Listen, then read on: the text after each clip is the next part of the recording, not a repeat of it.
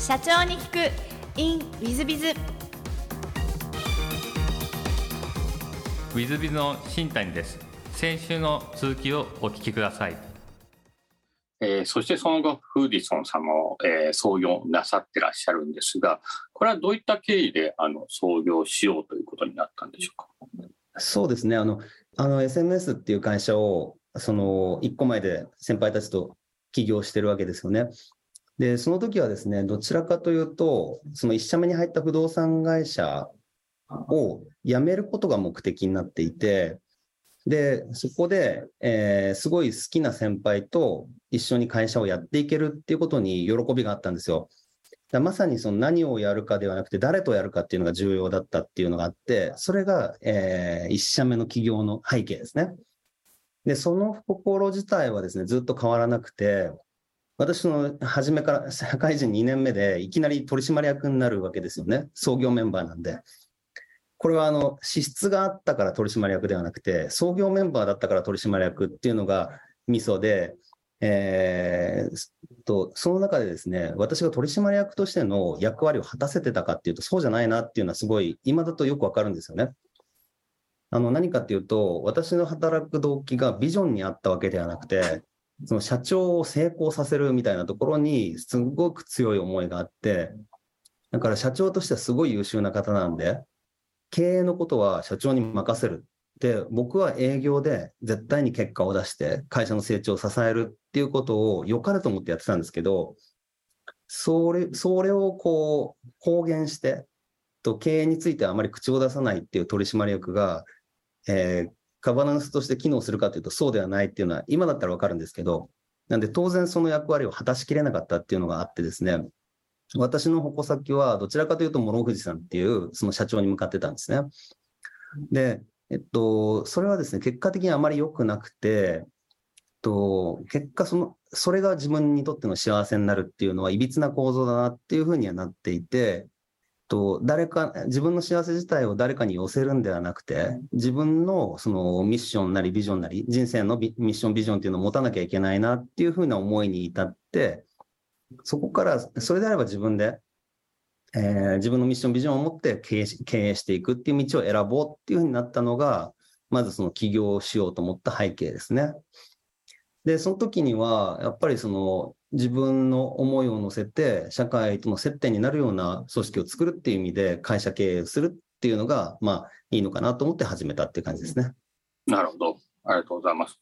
で、フーディソンさんはどんな事業を今なさってらっしゃいますでしょうか？そうですね。フーディソンはですね、えー、まあ、生鮮流通に新しい循環を作り出すっていうことを、まあ、ビジョンにしてまして、もっと長い時間軸で言うとですね、世界の食をもっと楽しくするっていうことを掲げてる会社なんですね。なので、えっと、当面はですね、日本国内を中心にした生鮮流通をより良くしていくことで、世界の食を楽しくしていくっていうアプローチをしていて、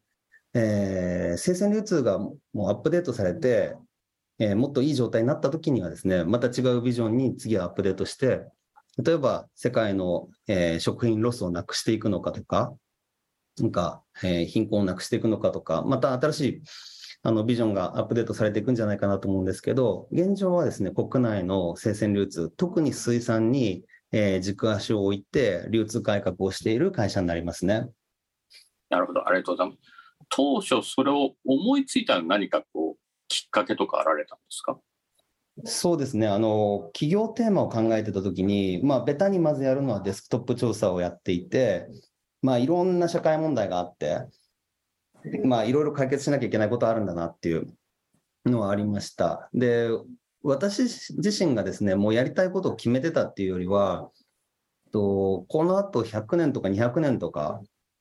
あの社会から必要とされ続けるような、えー、存在になっていく、そんな可能性がある場所を探していこうっていうことで探してたわけですね。で、せっかくやるんであれば、大きなマーケットで勝負をしていきたいっていうふうに思ってたんで、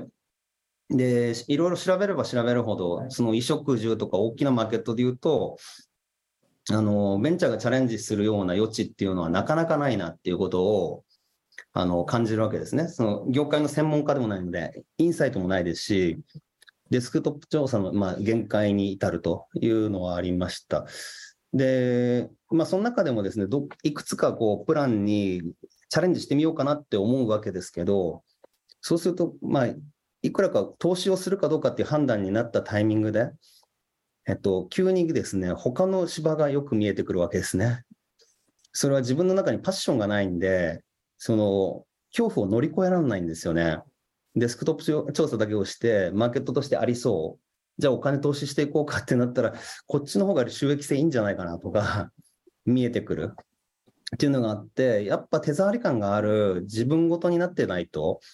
えー、そのスタートさえ切れないし、なんだったらそのその後ずっとこう大変なことを待ち受けてる会社経営をしていく胆力って持てないんじゃないかなって思ったんで、そこからはですね、急激に舵を切って人に会いに行くっていうのをずっとやり始めたんですね。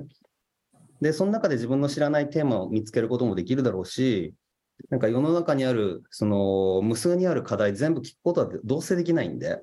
その中で言うと、その何か課題感を持った当事者と話を聞けるってことさえも決めるには十分な理由になるんじゃないかなって思ったんで、そこでまあ人と対話をしに行くってことをやっていて、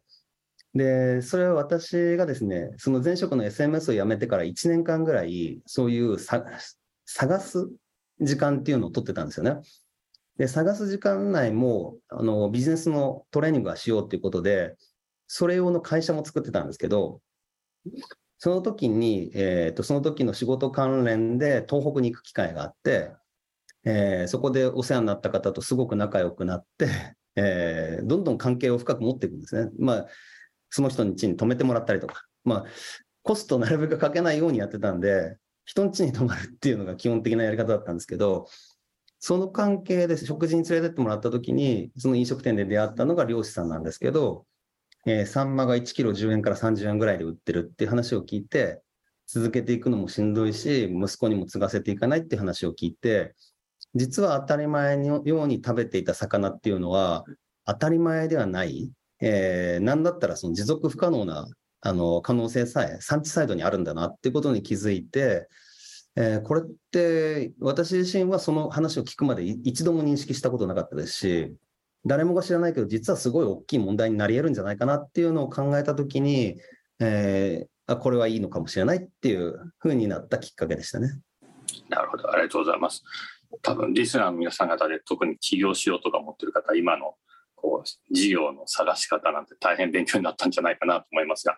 あのそこの漁師さんたちのところでもやっぱりあのなんですか年上キラーというか先輩キラーというか好かれるのがやっぱり生きてきてるわけですね。あ多分そのコミュニケーション力みたいなのはあのあらゆる側面であとこの水産の領域でやっていく中でいうとあの実は影響してんじゃないかなとは思いますね。なるほど、ありがとうございます。えっと、上場は最初から狙ってらっしゃったんでしょうか？あそうですね、上場するっていうのは、先ほど言ったように、その100年、200年続いていく会社を作ろうっていう思いからスタートしてるんで、その上場する会社っていうのが目的ではなかったんですけど、そうやって長期で続いていく会社であれば、一定の経営の品質をあの担保している状態っていうのは当然なんじゃないかっていうふうに思いましたし、あのその仕組みとし仕組みが、まあ、あの一定品質クリアしてるっていうことのあの条件として IPO していくっていうのはあの目指していこうとは思ってましたね。なるほど。ご苦労などはございませんでしたあ苦労はそうですね、毎日してますね。毎日ずっとしてるっていう感じですけど、でもまあそう、そうですね、苦労といえば苦労なんですでしょうし、えー、なんでしょうね、それがあんまり苦労と思わない部分もあったりするんですけど、あのちなみに一番大変だとは、資金調達をした後の混乱でしたね。あの私が全然経営能力がまだ足りない状態でであり、そのマネジメントとしても仕組みがしっかり構築できてない段階で、えー、かなりこう、早い段階で資金調達をして、一気に成長を加速させるっていうのがやり、やろうとしてたことなんですけど、足元がしっかり作れてない段階でスピードを上げたら、もろくも崩れていったっていう感じでしたね。なんで離職者もすごく増えて、赤字の幅も増えて、えー、その株主にもこう対応が大変ででしたし、あの社員からもフィードバックはかなりあのあって、まあ、一番大変な時期だったなとは思いますね。そこはどうやって乗り越えたんでしょうか？とですね、結局その自分を知るっていうことが一番重要だなっていうふうには思ってるんですけど、なんか人間の体も DNA からその DNA が持っている情報をベースに形作られていくわけじゃないですか。で、会社もそうで、その経営者っていうのが中心になって、その人に合う形で初めの第一期を迎えていくっていうことだと思うんですよね。なので、自分が良くも悪くも中心にならなくちゃいけないな、なってしまうし、ならなくちゃいけないっていうことをよく知るべきで、で、そうなった時に、自分自身を深く理解していない経営者だと、その、自分を中心に組織作られていくっていうことなので、えー、自分を客観的に見れていないと、周りで起きてることがな、なぜそれが起きてるのかっていうのがわからないんですよね。全部自分中心のはずなんですけど。で、自分っていうのは本当は優しくて強くてみんなを支援するんだっていうふうに、えー、思っている一方で、感情が触れた時はみんなを突き放していたりとか、みんなに対して厳しいコメントをしていたりとかっていうことを無意識的にやってると、自分は優しいはずなのに、なんでみんな離れていくんだろうみたいな、良かれと思って言ってるのにみたいなことも起きてくるわけじゃないですか。だから、よくあるんですけど、結局その採用面接とかもやってても、あの人はこれこれこうなんで採用とか、これこれこういう人なんで不採用って、何らかしらその人を判定してるじゃないですか。で、一方で自分のことをちゃんとそのレベルで判定できてるかっていうとそうではないっていうのはあって、自分にはどんな色眼鏡があって、どういう時に、えー、視覚のものを三角で見てしまうのかみたいなことをちゃんと理解してないと、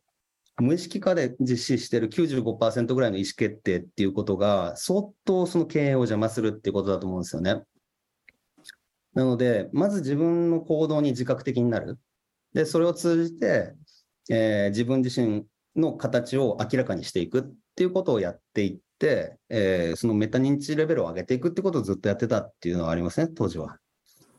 なるほど。ありがとうございます。多分今、リーサーの皆さん方、ほーというふうな声が上がっているような素晴らしいお話でございました。ありがとうございます。えっ、ー、と、そうしましたら、ここからちょっと全く違う質問もさせていただければと存じます。えー、事前に好きなもの、好きなことをお聞きしてまして、バカラのウイスキーグラス、キラキラしてて好きです。えー、あと、ゴルフ、キャンプとキャンプ料理、特定の家庭料理とのことで、えっ、ー、と、キャンプは毎月のに行かれるんですか？そうですね、キャンプはあの去年ぐらいからかなりハードに行くようになっていて、えー、1月もマイナス2度ぐらいの中でキャンプには行ってきたんで、まあ、なかなかの、あの、えー、装備レベルと、えー、経験レベルにはなってきてるんじゃないかなと思いますね。なるほど。ありがとうございます。あと、バカラのウイスキーグラスと書かれたんですが、ウイスキーもよく飲まれるんですか？あいや、よく飲むわけじゃないんですけど、僕、その、ものに対するこだわりは本当に薄い方なんじゃないかなと思うんですけど、ウイスキーグラスだけはなぜかすごく惹かれていて、なんで、あの、ウイスキーを飲むよりも、あの、グラスが好きっていう感じではありますけどね。でもまあ、いい、いいウイスキーもたまに飲んだりはしますね。なるほど。ありがとうございます。えっ、ー、と、座右の銘もお聞きしまして、これも本当に素晴らしいんですが、謙虚にしておごらずということで、これを選ばれた理由をぜひお聞かせいただきたいなと思うんですが。あそうですね。それは、なんか会社経営するにあたって、その誠実であるっていうことは、あらゆることの大前提だと思っていて、会社のバリューにも入ってるんですけど、その誠実さっていうのは、なんか社会とつながりを持とうとして、社会にミッション、ビジョンを掲げて、会社経営する上で言うと、誠実でない会社っていうのはそもそも存在してはいけないっていうふうには僕は思っていて、なので、誠実っていうのはもともとすごく意識してるところではありますと。で、これもなんか自分をこう律する意味ではあるんですけど、その会社が上場したっていうふうになると、こう一定勘違いし始めてしまわないようにしなきゃいけないなっていうふうに思っていて、なんか上場したから、なんか上場以降偉くなるわけでもないし、すごい会社に急になるわけでもなくて、今までやってきたことをしっかり積み上げていった先に、偉大な結果が出てくるかもしれませんけど、11月の時点の会社と1月の時点の会社、上場してるしてないっていう違いはありますけど、中身としてはあんまり変わらないんだと思ってるんですよね。なので、上場して皆さん、こう、すごく取り上げていただけるのはすごく嬉しいですし、しっかりこの機会に皆さんに伝えていくっていうふうにしていきたいんですけど、それを何らか勘違いして自分がなんか、あの、偉大な人になったような勘違いをしてはいけないなって思ったので、まあ、毎年その1月にその子供たちと、あの、大きな紙に書道をやるんですよね。僕結構書道が好きで、なんで毎年テーマを決めて、えー、その言葉を書いてるんですけど、あえてその12月に上場ができたっていうところから、あの、改めて自分はまだ何者でもなくて、えー、これから何かをなそうとしてビジョンを掲げてるけども、まだ一歩目であるということを再認識するために、その言葉をあの選んで、えーと、書き初めにしたっていう感じですね。なるほど、ありがとうございます。えー、そうしましたら最後のご質問なんですが、この番組経営者向け、全国、全世界の社長様向け、もしくはこれから起業する方向けの番組でございまして、えー、社長の成功の秘訣を教えていただけたらなと存じます。はい。あのまさに私がですね、あの調達後の大混乱期にやってたことそのものなんですけど、その外に向かってビジョンを掲げて何かをこうなそうとするのであれば、それならばそのほど、あえてまず自分のことを知ること。なんで外に向かう前に、まあ中に向かうっていうのが遠いようで実はすごい近いんじゃないかなって思いますと。で、特にその、ちょっとあの全体感はあまりつかんでないんですけど、あの起業して世の中に何かチャレンジしていこうっていう思いを持たれてる方は、何かしらその強いあの心の中にエネルギーがあって、チャレンジしようとしてるはずだと思うんですよね。で、私自身は、ま、十分に世の中とつながりが持てなかったっていう思いを跳ね返すために、えー、チャレンジしていこうっていうエネルギーがあって、それはプラスのエネルギーでもあれば、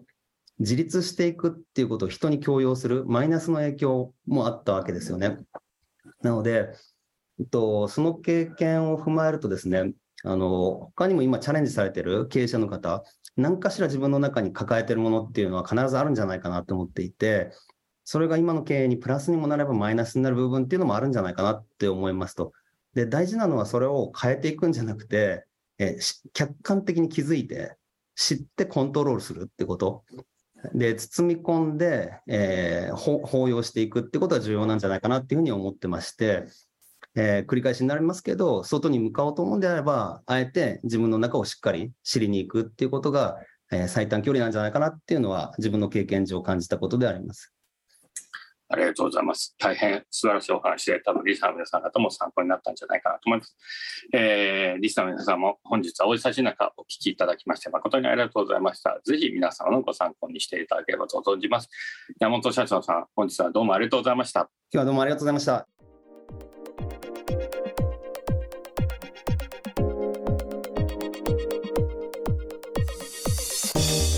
本日の社長ニック・インウィズビズは、えー、フーディソン株式会社代表取締 CEO の山本徹様でいらっしゃいました。上場企業のグロスシオの上場企業の社長様でいらっしゃいました。いや大変というのも明晰で、えー、コンプレックスだとおっしゃっていらっしゃいましたが、えー、努力家でもありそしてコミュニケーション能力も高いし、えー、そして営業力もあられて結果それで頭脳明晰ということでまあ、さすが上場企業の社長様という感じですし、まあ、ある意味私もそうですが、あまあ、自分を見つめることが一番重要だったりするんですが、えー、山本社長様そんなことをお話しされてて、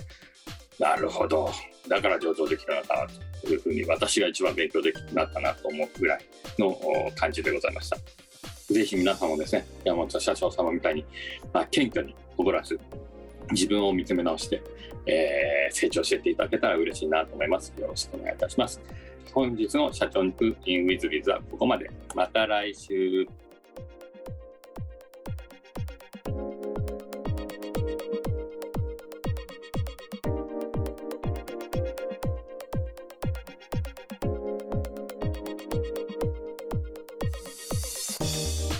本日も社長に聞く in WithBiz をお聞きくださり誠にありがとうございました、えー、この番組は2017年1月から毎週配信を続けております。